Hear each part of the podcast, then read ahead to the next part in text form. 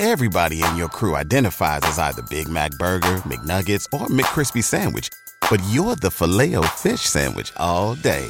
That crispy fish, that savory tartar sauce, that melty cheese, that pillowy bun. Yeah, you get it. Every time. And if you love the filet of fish, right now you can catch two of the classics you love for just $6. Limited time only. Price and participation may vary. Cannot be combined with any other offer. Single item at regular price. Ba da ba ba ba. Good day, eh? This is Tim here from the Great White North, and you're listening to like the Surely You Can't Be Serious podcast with my honorary hosers, Dee and Jason.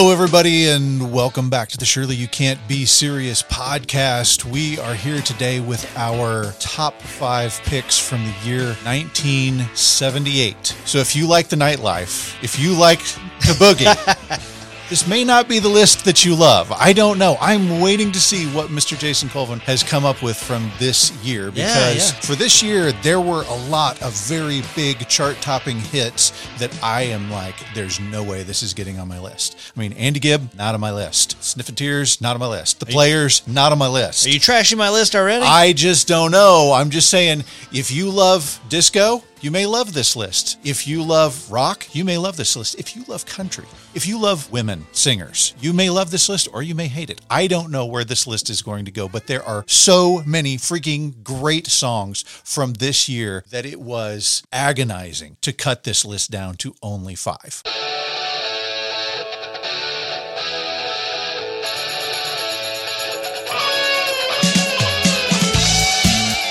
Know. I've been sitting here for 30 minutes waiting on you to cut it down, you know? It's going to be different answers for me tomorrow. It will be different answers by the time we finish the podcast than it is right now. But I just have to say, time to fish or cut bait. Let's go. Let's do it. I've written my stuff down. I've murdered the babies. Let's jump in. Let's do it. Okay, so the, the tricky part about this is this is pre MTV. You and I were both very young. For three quarters of the year of 1978, I was two years old. Okay. Two. Yeah. But I thought, and I thought to myself, well, am I really going to know much of the music from there? Oh my gosh, yes. I just have to, I have to at this point say thank you to my parents for being avid music listeners because this music, a lot of the songs I probably haven't heard in 40 years. But going back, I was like, I would love to listen to this as my parents listened to the vinyl LPs playing in our living room. Yeah. Okay, so I was I turned five years old in 1978, so I'm a, I'm a few years older than you. So this list is definitely shaped by my parents' musical tastes, right? Yeah. Pre MTV, I didn't really have tastes of my own, so I just sat around and listened to their stuff. Definitely hear their impact here. Bare Necessities doesn't make the list. That's probably one of my favorite songs from that time, right? This is from my mom spinning records and me listening to, to her stuff, you know. Yeah. And it turns out uh, my parents were actually pretty cool. That's great. That's Yeah, great. yeah. Okay, so you and I established a few rules for ourselves. So of this list, we're going to do five our top five songs plus two honorable mentions, Yep. and we're leaving out any song that we have covered so far. Correct. Yeah. So that eliminates everything from Grease. If you want to check out our Grease episode, it was very recent. We'll put a link in the show notes for you so that you can go check out that. But we covered the whole album. That Grease soundtrack episode is doing pretty well for us. Yeah, and it was a humongous hit. It I mean, was. so many songs from that album in this year just hitting the charts all over the place. We wanted to come with fresh songs. So if you want to hear us talk about Grease, go back and listen to that. Nothing from Saturday Night Fever. Same story last year, but we still covered that whole album. It's been one of our best episodes. Yep. So we've covered that. We covered those two. And then the biggie. Nothing from Van Halen 1.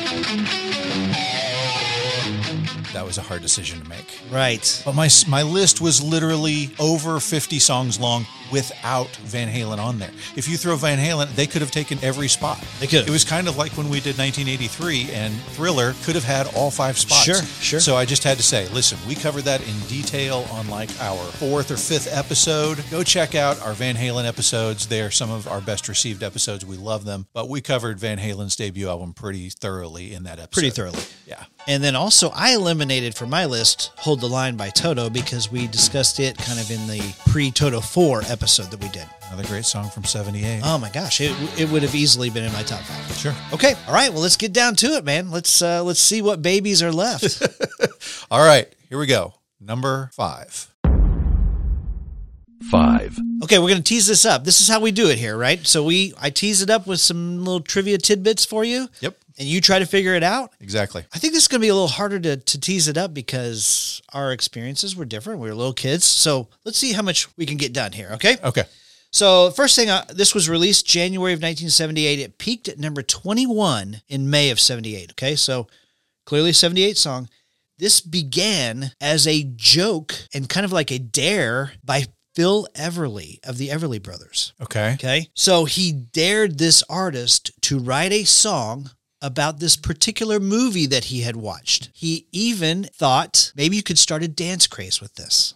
Wow. All of these 78 songs are swimming through my head and I don't I don't have a clue what this one is. Okay. is. All right. So when they were jamming out this song, the artist, who I haven't named yet, and the guys in his band were just jamming, free flowing out lyrics. Well, they had a great time. They thought they had something going. They came back the next day. Of course, they're all high as kites. they get there and they're like, hey, let's play that song we were working on. And nobody remembered what they had said or what they had done.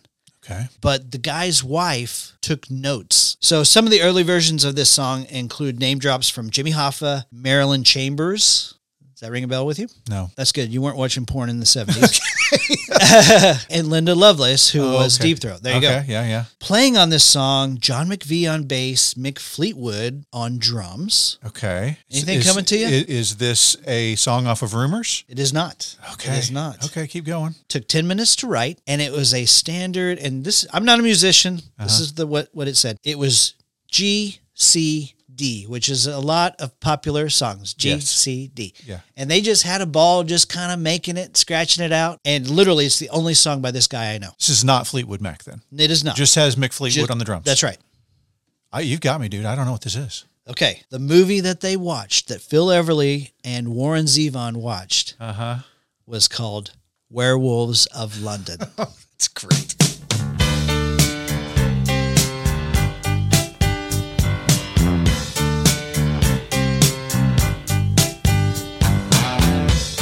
Yeah, so this was not a this was not a baby for me. I didn't have I saw that one on the list and I was just like, oh, that's not one of my that's not one of my songs. Okay. and that's important to note for the for our listeners. We are not necessarily picking songs that were like crowd favorites. We're not Yeah. picking chart toppers. We're not even picking songs that have lasted. We're just picking songs that we like. sure sure Uh, but yeah, no, when you said that, I immediately thought of Sweet Home Alabama, the chord progression, because that's what that same thing. But Kid Rock did a thing where he combined Werewolves of London and Sweet Home Alabama. That's in his, right. In his song as well. So that was a big song that was called all summer long yeah.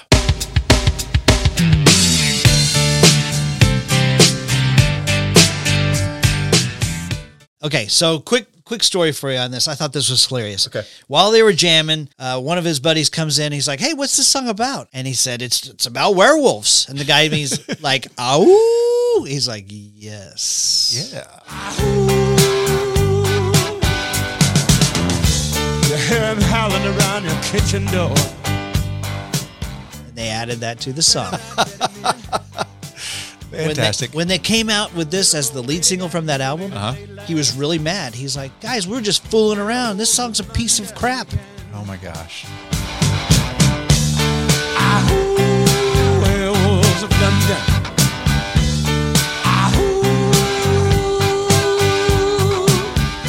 Quick story for you on Warren Zevon. Okay. Okay. The only reason I bring this up is because we just did Billy Idol's Rebel Yell and we talked about the Chateau Marmont Yeah. Hotel, right? Yes. yes. Okay. So Billy Idol had a uh, some trouble there. if you want to hear about that, go back and listen to that episode. Yeah. That's also where John Belushi had his fatal overdose. Yeah. Okay. Warren Zevon checked himself in there to have his own personal drama. Checked himself in. The only thing he brought with him was whiskey and a 44 Magnum. That does not sound good. Does that sound like a good That combination? Does not sound good. Guns and booze, right? Well, apparently, while working out his issues, he was standing on his balcony, shooting his pistol across Sunset Boulevard at a billboard of Richard Pryor. Oh my gosh. So there you go. wow. Tortured rock star. That's a good one. Great. Okay. Great job. Thank you. All right, to your number five, sir. Okay, so you may get this one quickly, or you may not, because when we do these things, we kind of text back and forth, and so I've I've tipped my hand a bit here and there. Okay, Okay. so this one was a number one on the Billboard Hot 100, which is rare for my songs. Typically, they're not going to be number one in 78, but this one was a number one on the Billboard Hot 100. Okay. It also won the 1978 Grammy for Best Pop Vocal Performance. It was written by a guy named Randy Goodrum. Randy was born in Hot Springs, Arkansas. I'm from Arkansas. You know, so it was kind of cool to see. Yeah, Oh, okay. hey, this song. When I came across this song, I hadn't heard it. Again, this was one I hadn't heard in decades. But when I heard it, I was like, "Oh my gosh, this song is." I mean, it brings back all of those feels that I had from listening to music as a little kid. And so, after I listened to it a few times, I texted you about it, and then I texted my dad about it. And I'm like, "You guys, you know, do you remember this song?" And my dad, who, I mean, this is his response is so out of character, but it was just hilarious. He's like, "This." Brought tears to my eyes. I had to listen to it five times. I'm like, Whoa. whoa. The tough bearded man is like, what? But I mean, this was one of the joys of of growing up with my dad is that we both played music, and so this music is something that we really share. And he said I had to look up the guy who wrote it. He's from Hot Springs, Arkansas, and gave me a little more info on it. So he went to Hot Springs High School as well. He formed a band called the Three Kings, although they were also called the Three Blind Mice. It was him, a couple of drummers, and a saxophone player who you might know. His name's Bill Clinton. What? Yeah. So Randy Goodrum was in a band with Bill Clinton when they were both in high school. Okay. Whoa. And so he goes on and goes to college while Bill's at Harvard, I guess. He's over, you know, in Conway, Arkansas, going to Hendrix College. He becomes a songwriter, but isn't having a lot of success. He's gone out to LA. He's trying to pump these songs, and everybody's like, hey, we don't want anything, but keep going. You're doing great. And so he's got this. He's he said I was better at writing music at first. And so he's got a lot of musical snippets that he would just have lying around. And so one day he's cleaning up his office and he's like, I'm taking a break. He sits down with the musical snippet and plays it on the piano. And then the, the first two or three lines come to him. And he's like, Oh my gosh, I, I think I've got, I'm onto something. And literally the rest of it just poured out of him. He goes and plays it for his wife and she goes, Yeah, that's pretty good. Okay. Reminder: This was a became a number one on the Billboard Hot 100. What? This was the song that broke him, and it also broke the female lead singer, the first female Canadian to hit number one in the U.S., and also the first female Canadian to earn a gold record in the U.S. I have a guess. Is this "You Light Up My Life" by Debby Boone? No, Okay. no, similar sound, but no, different, different singer. Okay. Okay. So the singer later on, she's struggling. She, she's married to a music producer named Bill Langstroth. They have a son together who's just a toddler. His name's William as well. And she's just like, I'm struggling with trying to make a career as a musician, but also be there for my son because, you know, it's not like when mommy goes to work, she's gone for eight hours, it's she's gone for two months. And so it was this real difficult situation she was in and she was scrolling through some tapes that she had of demo songs and she comes across this song. And she see, she sees it she hears it and she's like this captures exactly how i feel about these two men in my life my son and my husband. But the only thing that's on the tape is this guy's name this randy goodrum guy.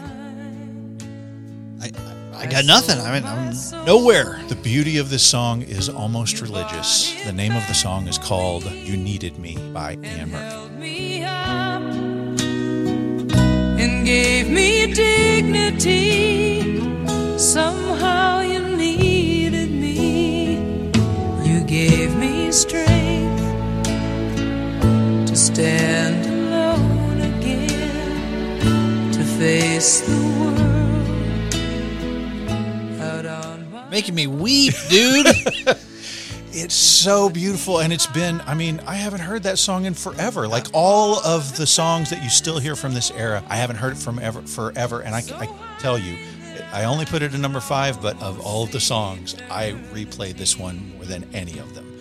It just it brings out all the feels, and it's crazy because it has no chorus. There's no chorus in the whole song. Interesting. When he tried to promote it before Anne like finally listened to the tape, people would be like, "Well, don't you want to put a chorus in there?" And he's like, Why? It's already, you know, long enough. It's Yeah, just, yeah. I don't need the chorus. And ultimately, everybody, including his wife, yeah, it's pretty good, was wrong. And it set him on a music career, by the way. He went on to write Oh Sherrie. Oh,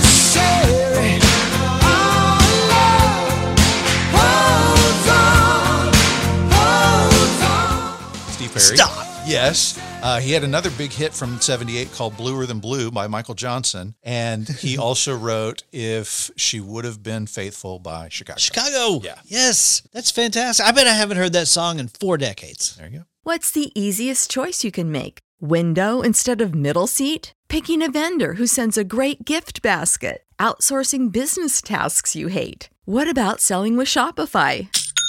Whether you're selling a little or a lot, Shopify helps you do your thing, however you cha-ching. Shopify is the global commerce platform that helps you sell at every stage of your business. From the launch your online shop stage to the first real life store stage, all the way to the did we just hit a million orders stage? Shopify's there to help you grow. Whether you're selling scented soap or offering outdoor outfits, Shopify helps you sell. Wherever and whatever you're selling, Shopify's got you covered. Sign up for a $1 per month trial period at shopify.com slash try. Go to shopify.com slash try now to grow your business, no matter what stage you're in. Shopify.com slash try.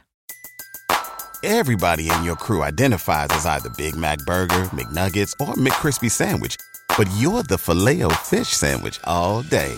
That crispy fish, that savory tartar sauce, that melty cheese, that pillowy bun.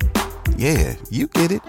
Every time. And if you love the filet of fish, right now you can catch two of the classics you love for just $6. Limited time only. Price and participation may vary. Cannot be combined with any other offer. Single item at regular price. Ba-da-ba-ba-ba. Very good. Very good. All right. That brings us to number four. four, All right. Number four. You know, when you're talking about all the feels, this is the one that kind of brings out the most feels in me. This almost didn't make the album, maybe one of this artist's most well known songs. Okay. Okay. If it had not been for Phoebe Snow and Linda Ronstadt walking by and listening and hearing the song, it probably would not have made the album. So here's the deal it's a chick song. Yeah. Okay. Yeah.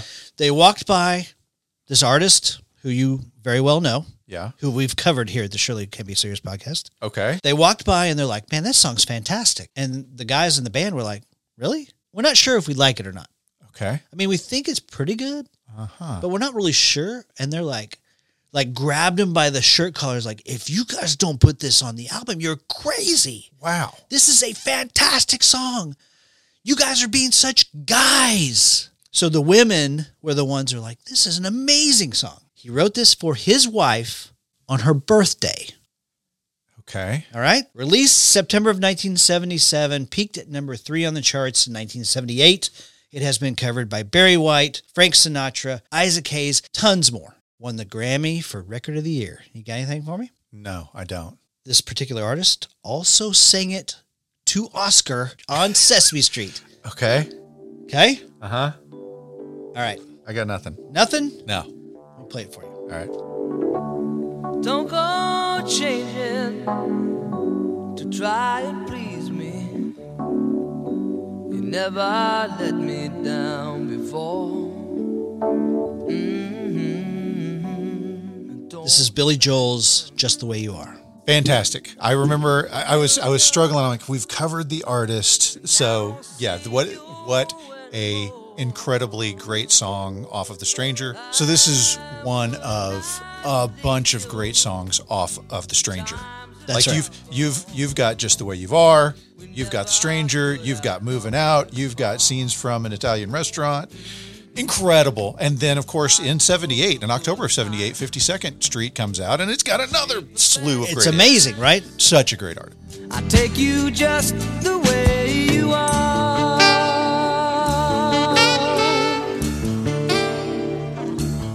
So this obviously is Billy Joel. Uh, there were several Billy Joel songs that I had to mark off the list as we whittled it down. Yeah. The tune of this song came to him in a dream, right? Yeah. And he was like, "Oh, that's really good. That's really good." Went to sleep, woke up the next morning, and he was searching for it, couldn't really find it. Like, man, what was that tune I was listening to in my head? A couple days later, he's in a business meeting. He's like sitting there with accountants and you know lawyers and you know, boring people, and he's like sitting there and he's like, "Ooh, oh, that's it." And he literally stood up and said, "Guys, I've got to go I gotta right go. now, Right now. yeah, Yeah. just the way you are, Billy Joel." It's a great one. Great, great pick. Hey, by the way, just I, I want to sh- throw this out there real quick. Yeah. Accidentally, I have kind of a theme running through my songs. Oh, okay. It doesn't encompass every song, but the theme is baseball. Billy Joel's a baseball fan. He's a Mets fan, New York Mets. One of the things that they do now for the New York Mets is in the middle of the eighth inning, they all sing Piano Man. And he's been there, and they it's this wonderful thing that everybody in the stadium is singing Piano Man. It's really cool. Yeah. To your number four, sir. Before we jump into my number four, I'm glad that you mentioned Linda Ronstadt. 1978 was a huge year for women singers. Linda Ronstadt's album was phenomenal. You've got Anne Murray, which I mentioned. You've got Bonnie Tyler. You got Debbie Harry. You got Patti Smythe. I mean, that's just to name a handful of the big hitters, but it was a huge year for women in music. Yeah, good call. Good call. Yeah. Okay, so my number four. What is my number four? Okay. All right, here we go. This one almost escaped my radar, but then I was scrolling through the Billboard Hot 100 and I was like, oh crap. This song came out well enough to be in, in the Billboard Hot 100 in 1978. I can't not include it. So, at the time that he wrote the song, the songwriter, who was the lead singer for the band as well, they were opening for Kiss and ZZ Top and Aerosmith. Okay. And he's standing there with his main band buddy, and he's like, the band buddy is like, Do you think we will ever be the openers? Do you ever think we'll get the gold? right.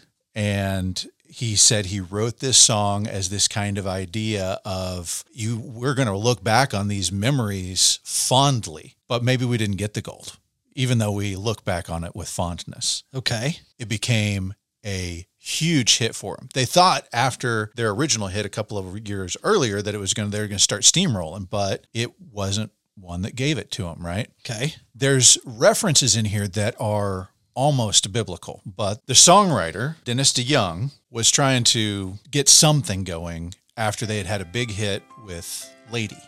This is off their 1977 album Grand Illusion. So Dennis DeYoung is in Styx. This has to be Come Sail Away. I'm sailing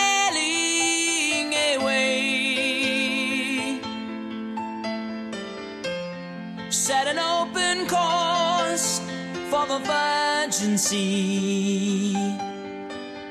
I This is a song that was great for me when I was a kid. It kind of fell away as songs do. And then something happened as I'm raising my own kids, and I'm like, "Oh, you guys haven't heard this song?" And I turn it up, and somehow it became like the the go to song when we're driving in the car together. and I've got you know I've got my kids that are eight and six at the time singing as loud as they can this 1978 hit. And I so when I got home a couple of days ago, I'm like, "Hey Brock, do you remember the first time that I played Come Sail Away for You?" And he was like, "Yes, I do." And he was the six year old. Like, I uh-huh. mean, he was very young. Right? And I was like, What did you think? And he makes this kind of sour face and he's like, I thought, Ugh.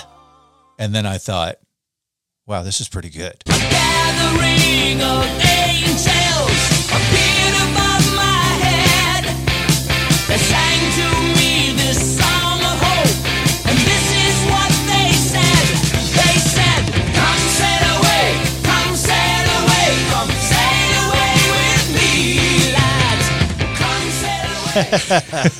Gathering of angels appeared above my head. They sang to me this song of hope, and I was like, Yes, yes. because man. it's this beauty, it leads you in with this soft, beautiful, like, I, I, I'm going to go slow dance. And then, whoa, where are we at? Where are we now? What? Oh, we're hard rocking, we're banging our heads. I mean, fantastic freaking song. It's amazing. I've got a personal story for you regarding this song. Okay, yeah. And this song was uh, one of the ones that was close and nearly made it for Yeah, me. Okay. yeah. So a couple years ago, my son Quinn is in the high school band. Yeah. And he's a junior high. He's like seventh grade, right? And we play basketball. We're a small school. It's small, a tiny gym. Well, they put the band, who's really good at this school, in the visitor side. Well, the one song that they knew, other than the Star Spangled Banner, was "Come Sail Away," right? And that's what they. So they blew the eardrums out of the visitors the entire season. They would just turn and come sail away. It was awesome. That's So, fantastic. So listening to Dennis DeYoung talk about this one, he was he was like he was doing an interview and the guy was talking about how much the song meant to him, and he says, "Listen, you can say that all you want, and I appreciate that. You know, I, I really I'm glad that the the music hit for you. But let me just tell you that from 1984 to 1995, nobody brought that song up to me. Not one word, not from anybody. I was wondering what's you know what's next for me in life for that good 11 year period. Yeah. And then in 1995, I got a call from this guy named Matt Parker. What? And he said, "Hey, we've got this cartoon. We'd like to use your song. Is that okay?" What? And initially, I was like, "Well, heck yeah," because nobody else wants to use it. And then I was like, "Well, wait a minute. Let me check out this cartoon." Whoops. And he's like, "What's it called?" He says, "It's called South Park." Uh-huh. He goes and watches it, and he sees the Barbra Streisand episode where like she's this monster robot or whatever. And he's Right. like, "Are you going to Barbra Streisand the song?" And Ma- Matt Parker's like, "No, no, no." He's like, "I had a, a radio show when I was a kid, and this was one of my favorites. We will not." He's like, "The idea is when Cartman hears the song, he has to finish it." And he said from 1995 on, his phone did not stop ringing. I mean, Freaks and Geeks, Adam Sandler movies. I mean, it's everywhere. Thank you, Matt Parker and Trey Stone. Yeah. Well done. Yeah, that's a great one. I love it. All right. Near miss for me. Three. All right. Number three for me. This is where my baseball starts to come alive for me right here. Okay. Okay. Okay. All right. So the guy who performed this and the guy who sings this, Uh-huh. they're huge New York Yankee fans. Okay. All right. And the reason I bring that up is because there's a very prominent Yankee featured in this song. A Yankee baseball player? Former Yankee baseball player. Okay. You with me so far? I'm with you so far. Do you know what I'm talking about? Not yet. Okay. This song was a product of an attempt to make a rock musical out of the story Peter Pan.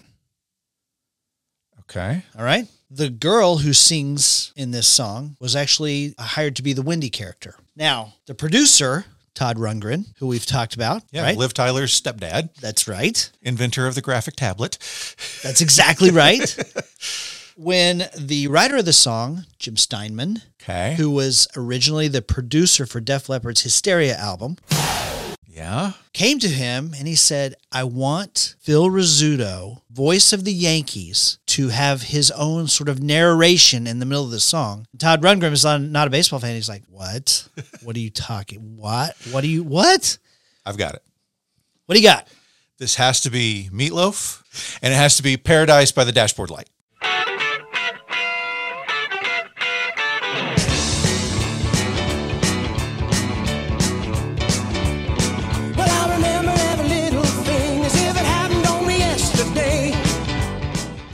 That's it. Ah, right. Any round second. He's out. No wait, safe. Safe at second. Jim Steinman was talking about this, and he actually scripted those words out for Phil Rizzuto, who's the voice of the Yankees. yeah. And he wanted him to do it like he was calling a game. Okay. And Phil Rizzuto was like, he's rounding first, headed for second. he slides in, he's safe. No, he's out. And Jim Simon's like, dude, what are you doing? He's like, what are you talking about? I'm reading the words you wrote down. He's like, no, I want you to call the game. So pretend, pretend like it's the Yankees and the Red Sox.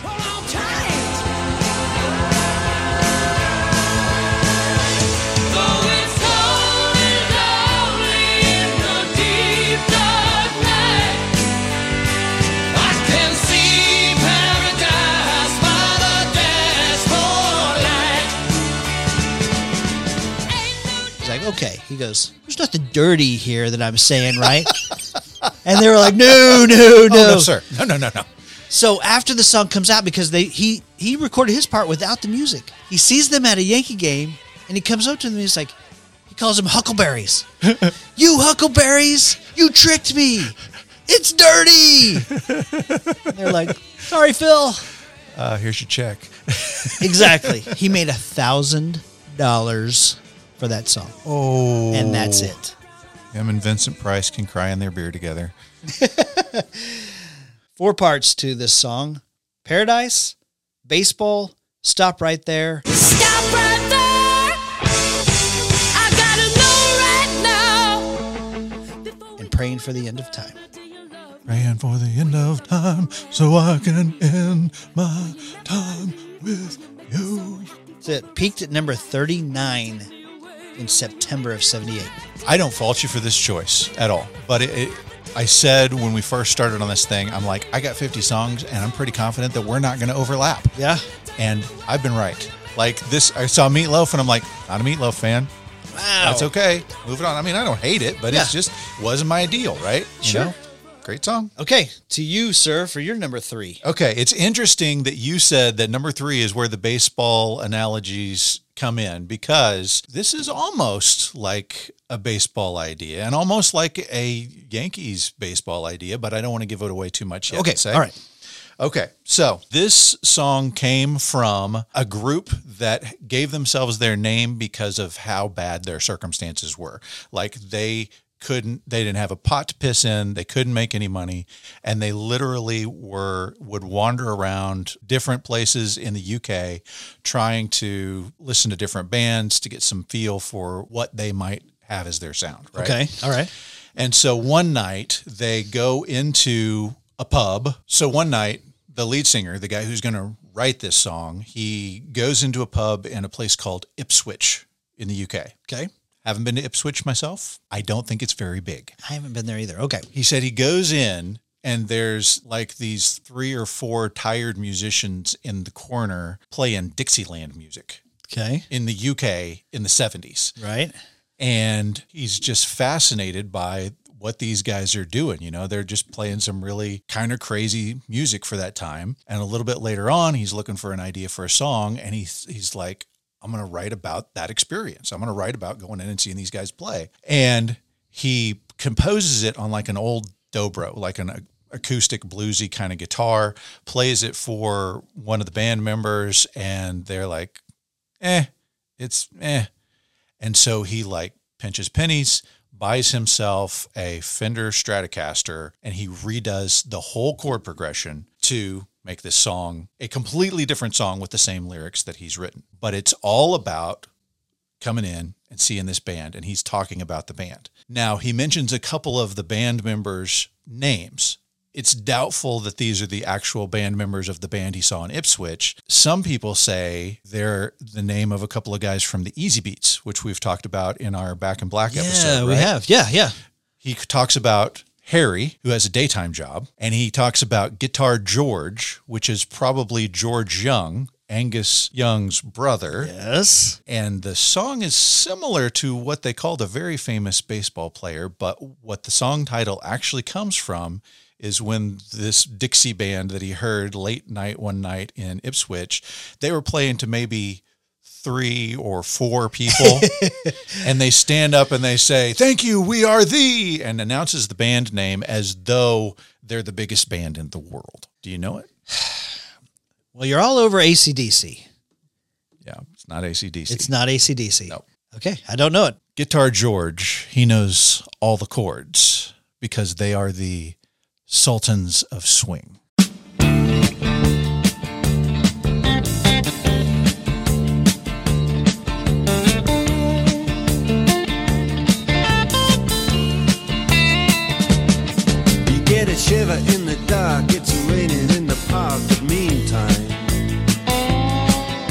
Dire Straits. Got it. So I showed my big list of all of the songs that were in the running for 1978 to Kevin Davis, uh-huh. and I'm like, am I missing anything? Because Kevin's a few years older than us, and I mean, he was he was more in the prime of his life at that point, really listening to radio, and he's like, no, I think you got everything.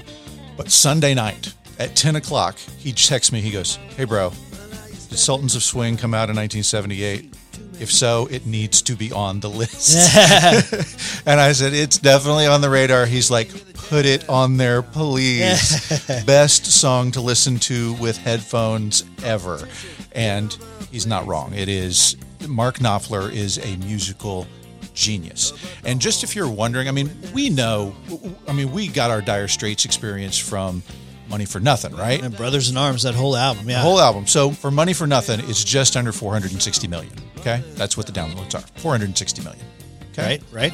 Walk of Life, Yeah.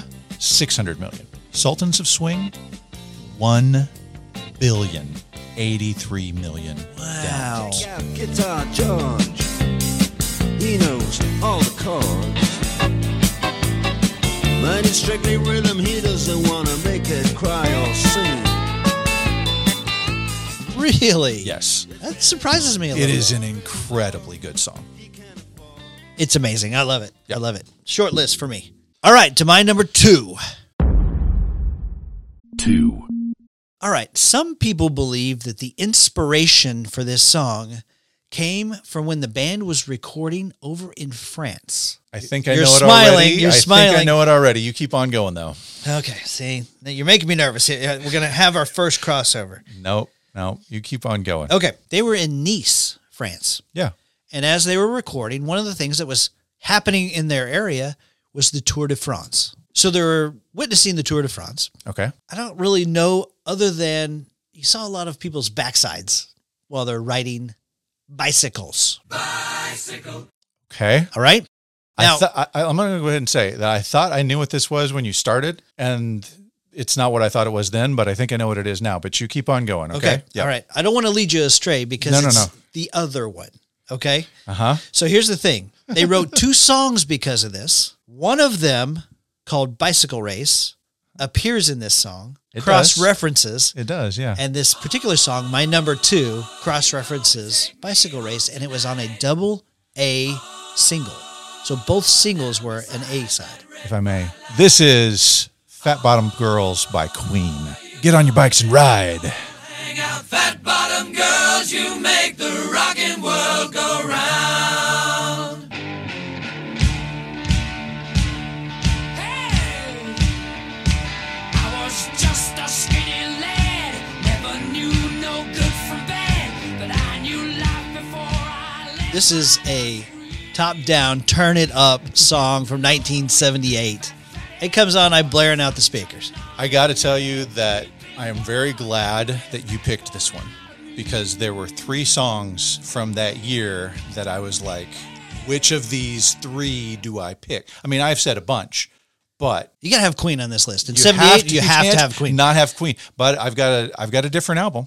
Okay. Well, I got I got a couple more nuggets for me you, and then your nuggets, Okay. yes. So here's the deal. So Brian May wrote this song, knowing full well that Freddie Mercury is going to be singing it, and it did cause him a bit of pause, knowing that he was going to be singing so strongly about women, even though he knew his preference. Yes. And he's like, eh, it didn't matter.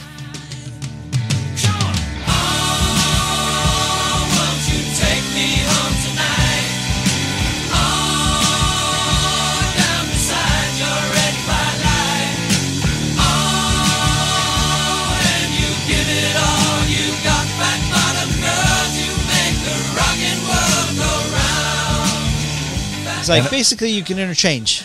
I believed him when he talked about Big Fat Fanny. Such a naughty nanny. Such a naughty nanny. this is off the album Jazz, right? It is. Okay. So have you seen the fold out in the middle of the album? No, I haven't. It has about, I'd say, 50 or 60 women on bicycles who are all naked except for helmets and socks. Well done. Well, Well, done. done, Queen. well done.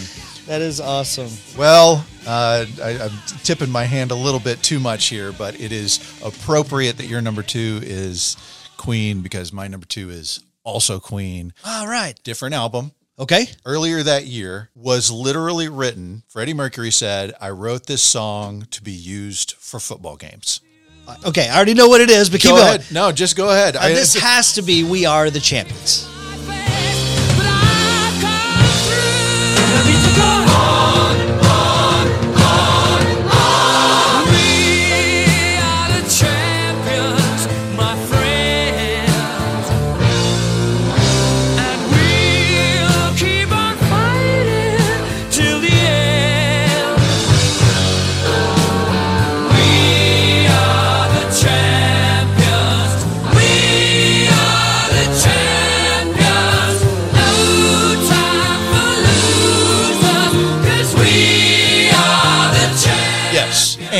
I feel completely okay saying that it is a tie for second with We Are the Champions and We Will Rock You. Absolutely. They, they go together like peas and carrots. I mean, have, I haven't heard them separated. You can't separate them without causing gnashing of teeth and wailing. That's right. The outcry is strong. What? What? You cannot play We Will Rock You and not follow it with We Are the Champions. It's so true. When I end up We Will Rock You, I always expect to hear the beginning of We Are the Champions. Singing, we will, we will rock you. So I started with We Will Rock You when I was doing my research, and I like trying to pull it up, and I'm like, I can't find that this hit the Billboard Hot 100. That's not possible. It's because they were putting them together, and so We Are the Champions is what I mean.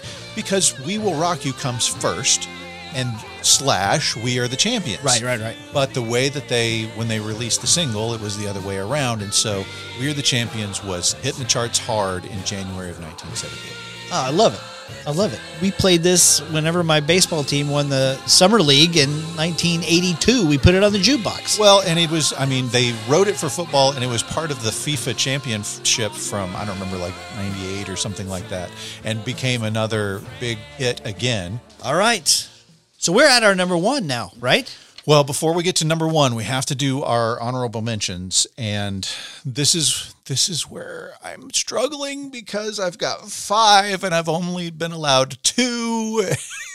I don't know what to do. Okay. So I'm gonna let you go your honorable mentions first, and maybe you'll knock a couple off my list. Okay. So this is where my parents' uh, taste kind of seeps in right here. Yeah. In a 1980 issue of Current Biology magazine, I know nothing about. Okay. it called this song the most recognized tune since Michelle by the Beatles. And I probably went, which one is that?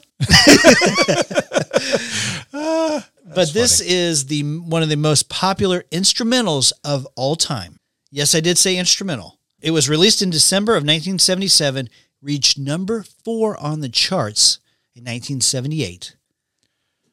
I have a guess. Okay, what do you I got? have a guess. Okay. Is this Close Encounters of the Third Kind, John Williams? No, but that's a good guess. Okay, because it was on the charts in 78. Right, right, right, right. Okay. I, okay, keep going, man. Keep going. Okay. So this was nominated for Record of the Year. This is not some obscure song. Wow. Okay, yeah. It lost to Just the Way You Are, Mm-hmm. which was on my chart as well. Okay. It finished the year in chart for 1978 at number six. This is a huge song. Okay. This guy, the artist, his name is Chuck Mangione, also wanted to be a baseball player, but instead became a flugelhorn and trumpeter and composer. He also created the Cannonball Run theme, if you remember that back when we covered Cannonball Run. Wow, okay. You know this song? No. Let me play it for you, see if you recognize it. Again, most recognizable since Michelle by the Beatles.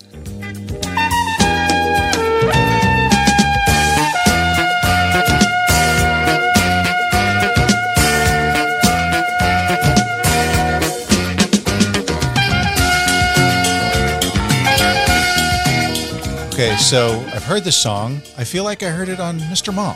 Maybe. it's possible. Is this General Hospital theme? No, it's just called, a song called Feels So Good. It was just an instrumental and it was played the crap out of on the radio. Wow. I remember playing it when I was just sitting around playing with my Star Wars guys. Wow. My parents loved this song. Okay. All right. Well, hey. I can tell it didn't strike a chord I- with you. It did not. I- I Record knew- of the year. I knew our list would be different. there you go. Okay. Okay. What, you, what else you got? Okay, my other honorable mention Yeah. is a song strongly associated with baseball. Again, it was originally written about Los Angeles, but has since become synonymous with the San Francisco area. The guy who wrote this song, it was one of his first songs that he brought to this band who were huge in the 70s and 80s and still today they're huge. Originally only reached number 68 on the Hot 100. This song is played at San Francisco Giants games, Oakland A's games, Golden State Warrior games, 49ers games, and this artist has sung this during the World Series. Okay. When I play this song, you're going to know every word. Okay. Ready? Yep.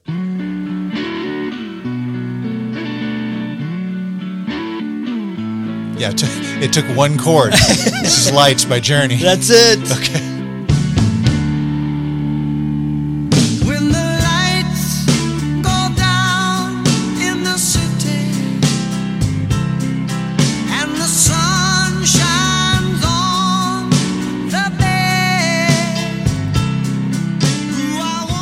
So originally the lyrics were when the sun shines on LA. Oh, okay. But when the band moved to San Francisco, Steve Perry's like, man, that just fits so well to say the sun shines on the bay. Love it. Yeah. I would pick of that on that album, I would pick Wheel in the Sky, but this is definitely a close second for me. Yeah, I love it. I love it. It's so singable, right? Yeah, very. Yep. Okay, so I, I just at this point I've just to, I've got to apologize to Joe Walsh. I've got to apologize to Billy Joel. I'm really thankful that you brought up one of his songs, but there was another one that was totally like a killer for me. I've got to apologize to Kansas. but anyway, okay. So my first honorable mention is the one colorably disco song that I have on my list. Okay. All right. Yep. And the title of the song, well, first, the song begins with an a cappella chorus. You know, it, it's beautifully done of the, the four members of this band, right? Two guys, two girls. The title of the song comes from the writer, one of the guys in the band. Uh, he was a runner. And so in, as he was running, he would have a rhythm in his head of and that became This is Take a Chance on Me by ABBA. If you change your mind, take a chance. I'm the first in line. Honey, I'm still free. Take a chance on me. If you need me, let me know. Gonna be a Hey, we have actually covered ABBA twice now. yeah with your Patreon episode. With the yeah. Patreon episodes, the two guys broke off and created the song One Night in Bangkok. And Anni-Frid, Frida, Yeah, released the song There's Something Going On, which we covered on our Patreon as well. Yeah, yeah.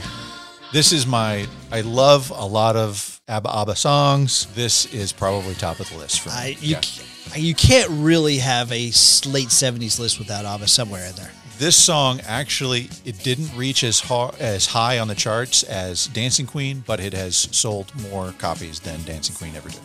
I love it. Absolutely love it. All right, my second honorable mention. I think we have to cover this album at some point. Okay. Okay. So this was the first single off of the debut album of this band. The band's debut album was self-titled, same name as the band was the name of the album. There are three fantastic songs on this album. They're still being played today. I'll walk into CVS and this will be on the the PA, right? Okay. So there are two guys who sang in this band. They've both since passed away. One of them that has very good looks, blonde, blue eyed, beautiful voice. The other one is, I would venture to say, hideously ugly and has a very strange voice, but is probably the more recognizable of the two guys. Okay. They set the standard for the, the way music sounded in the 80s with this album from 1978. What? Wow. We have talked about them briefly before because their follow up album, they used Mutt Lange as their producer. Okay. This has to be The Cars. You got it. Debut single is called Just What I Needed. I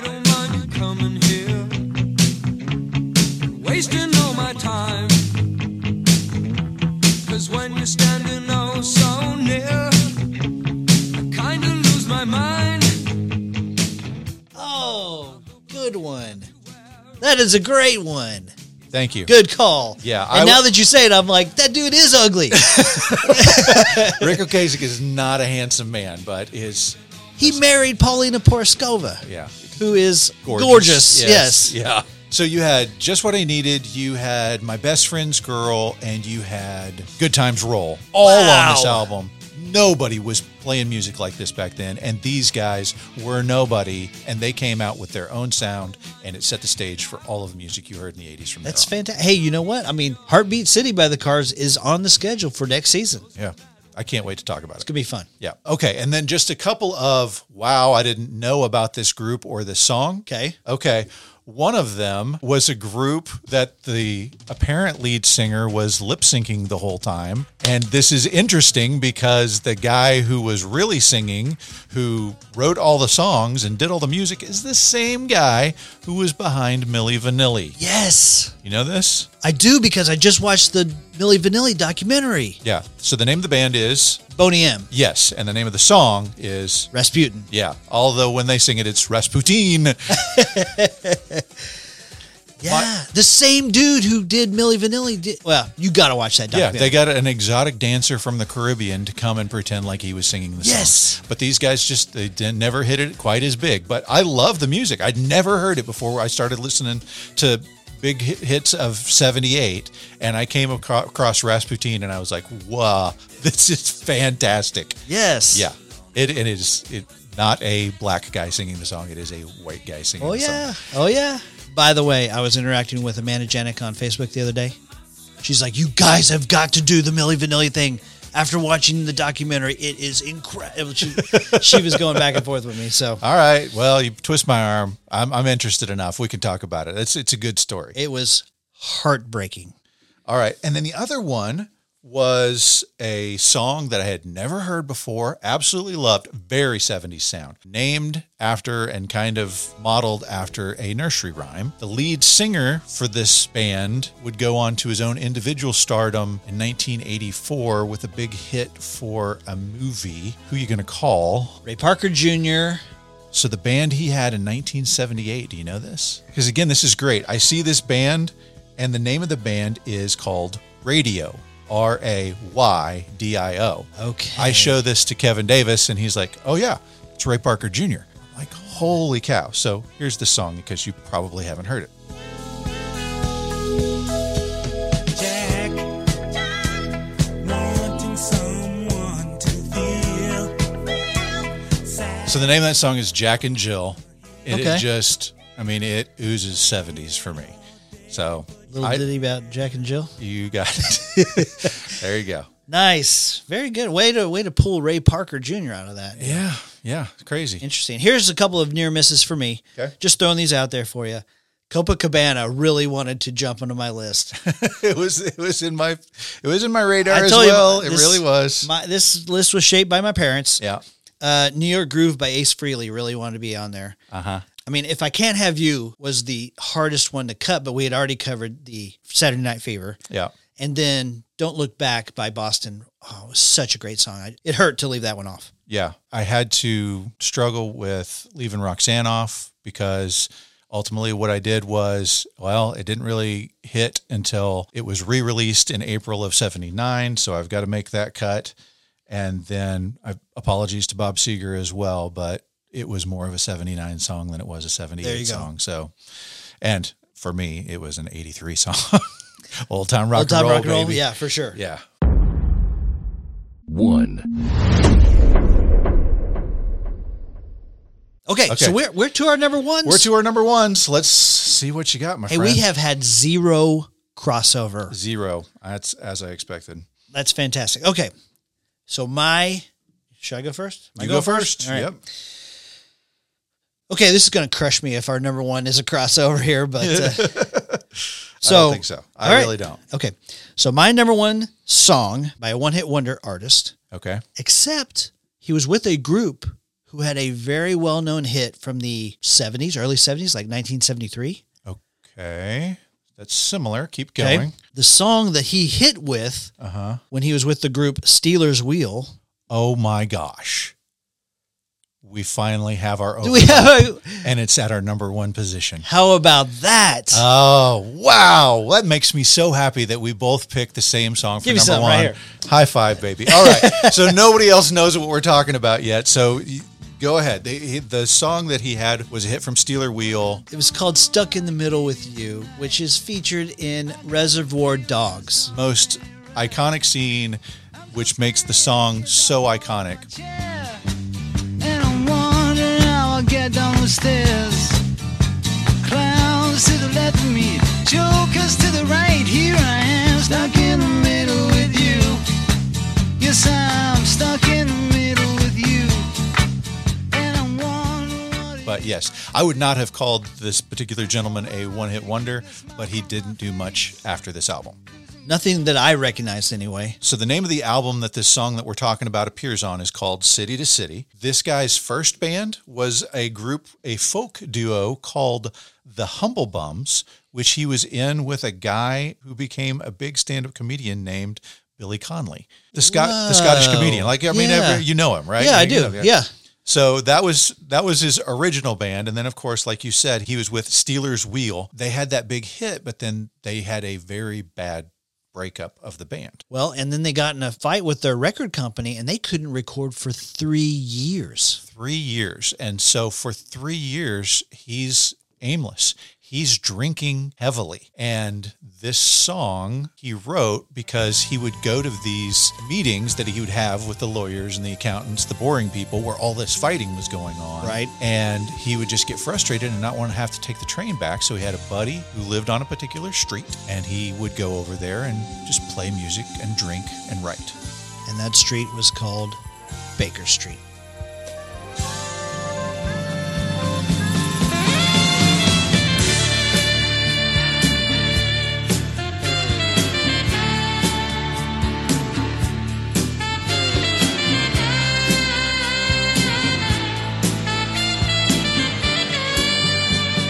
I can never get tired of this song. It's so good. It is so freaking good. I have to point and scowl at my friend Clay Yoakum, who last time he was up hanging out with me, was like, I can't stand that song. I'm like, what? He's like, it's like it can't decide what kind of song it is. I'm like, that's why it's so good. Oh, it's epic, And man. my, I mean, my, my friend listens to Radiohead, which I love too, but I mean, talk about music that's all over the place. But anyway, this song covering this experience where he's thinking to himself, I'm going to give up the booze and the one night stands, buy a little piece of land. I mean, it's all autobiographical on what he's going through. And then has this beautiful ending when they finally get the suing and the lawsuits and all of that stuff done. He writes this these last lyrics. When you wake up, it's a new morning. The sun is shining. It's a new morning. You're going. You're going home. He used to think that it was so easy. He used to say that it was so easy. But you're trying, you're trying. It's a wonderful song. I love it. I this is another one I remember listening to it while I was playing with my Star Wars guys. Yeah. By the way, have you heard the song by Steve Marcus called Half a Heart? Yes. What do you think? Very similar. Uh huh. Let's play it. Let's have a listen. Yeah, you decide.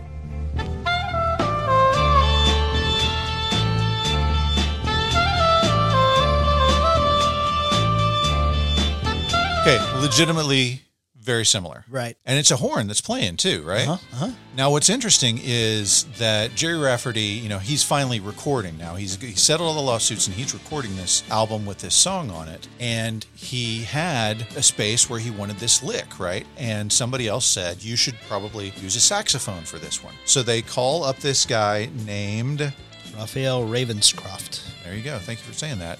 Sounds like a character on Harry Potter. It does. Ravenscroft. and he comes in and they you know they do what they do he lays down this sax solo to this day he says it sounds horrible to me the, the sax is flat it's not timed right and i'm just like you're a moron Right. how do you and but then he went on to say hey that was me i wrote that and i should be getting song credit for it and there was a bit of a fight but then ultimately they found demo tapes That's where Gerry Rafferty is playing that same lick on a guitar Yeah. so, no, sorry, buddy. You're not. You're not doing it. You pulled the Melissa Mingle. Sorry, buddy. So, not only does it have this incredible moving story behind it, not only does it have this incredible sax solo, you get two minutes left in the song, and you are getting some ear-splitting, kick-ass guitar solo. It's amazing. it comes screaming in at the end. It's wonderful. This the the guitar solo is a guy by a guy named Hugh Burns. What is funny to me is he's the guitarist on this one, which has conceivably one of the most recognizable sax solos ever. He was also the guitarist on Careless Whisper. Oh, that's fantastic. By the way, this is the same Baker Street where Sherlock Holmes lived. 21B. By the way, a quick little baseball connection to Gerry Rafferty. Yeah. He wrote a song about Bill the Spaceman Lee, who was a pitcher. He used to talk to his baseballs, and he was one of the first guys to get in trouble for using pot baseball. Nice. And uh, so there's a little baseball connection for you. This reached number two and held that spot for over a month in the summer of 1978 and was blocked the entire time by one song Shadow Dancing by Andy Gibb. Not even cl- what? It ruled the entire year. I just don't I don't understand it. I mean, talk about that when just what I needed only reached number 27. You know what's number 1? Shadow Dancing. Boogie Oogie Oogie by Taste of Honey. Cause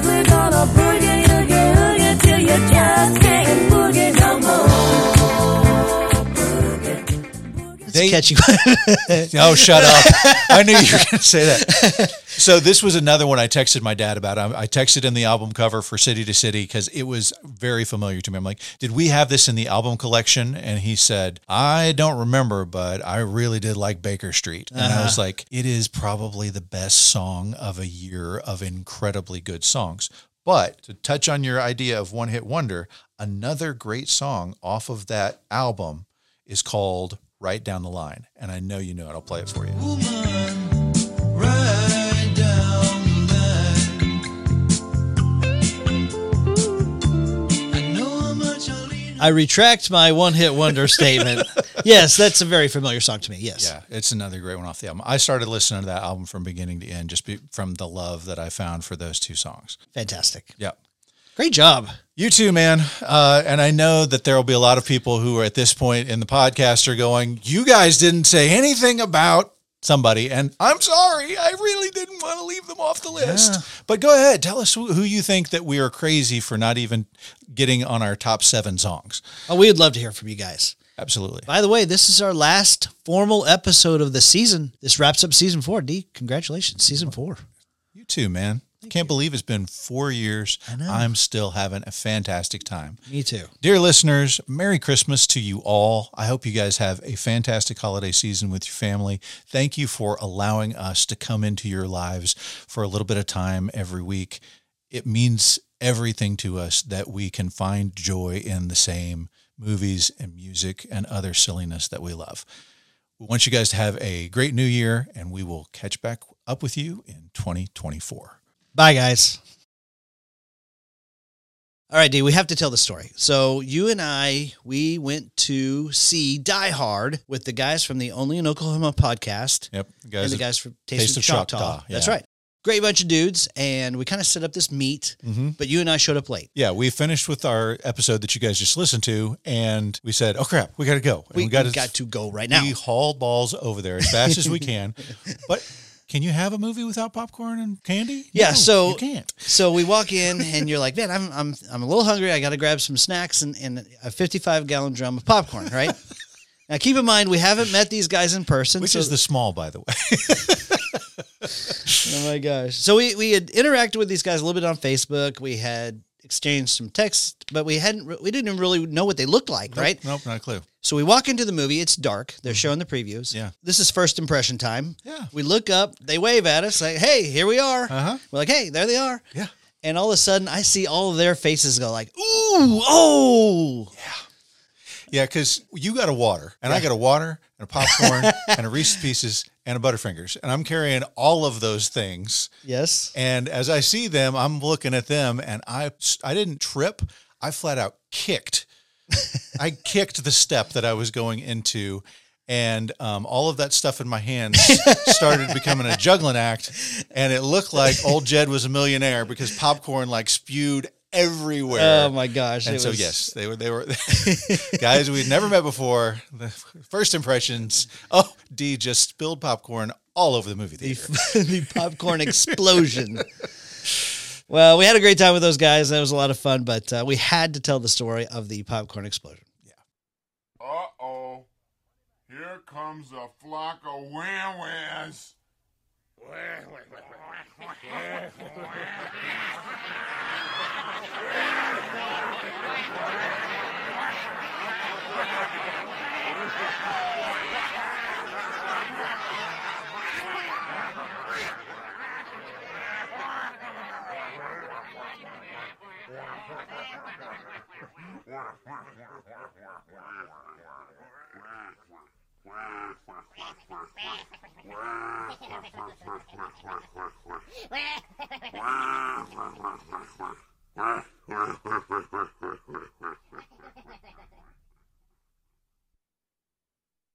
Brain fog, insomnia, moodiness, weight gain. Maybe you think they're just part of getting older, but MIDI Health understands that for women over 40, they can all connect to menopause. It's at the root of dozens of symptoms we experience, not just hot flashes. MIDI clinicians are menopause experts, offering safe, effective, FDA approved solutions covered by insurance. 91% of MIDI patients get relief from symptoms within just two months. Book your virtual visit today at joinmidi.com.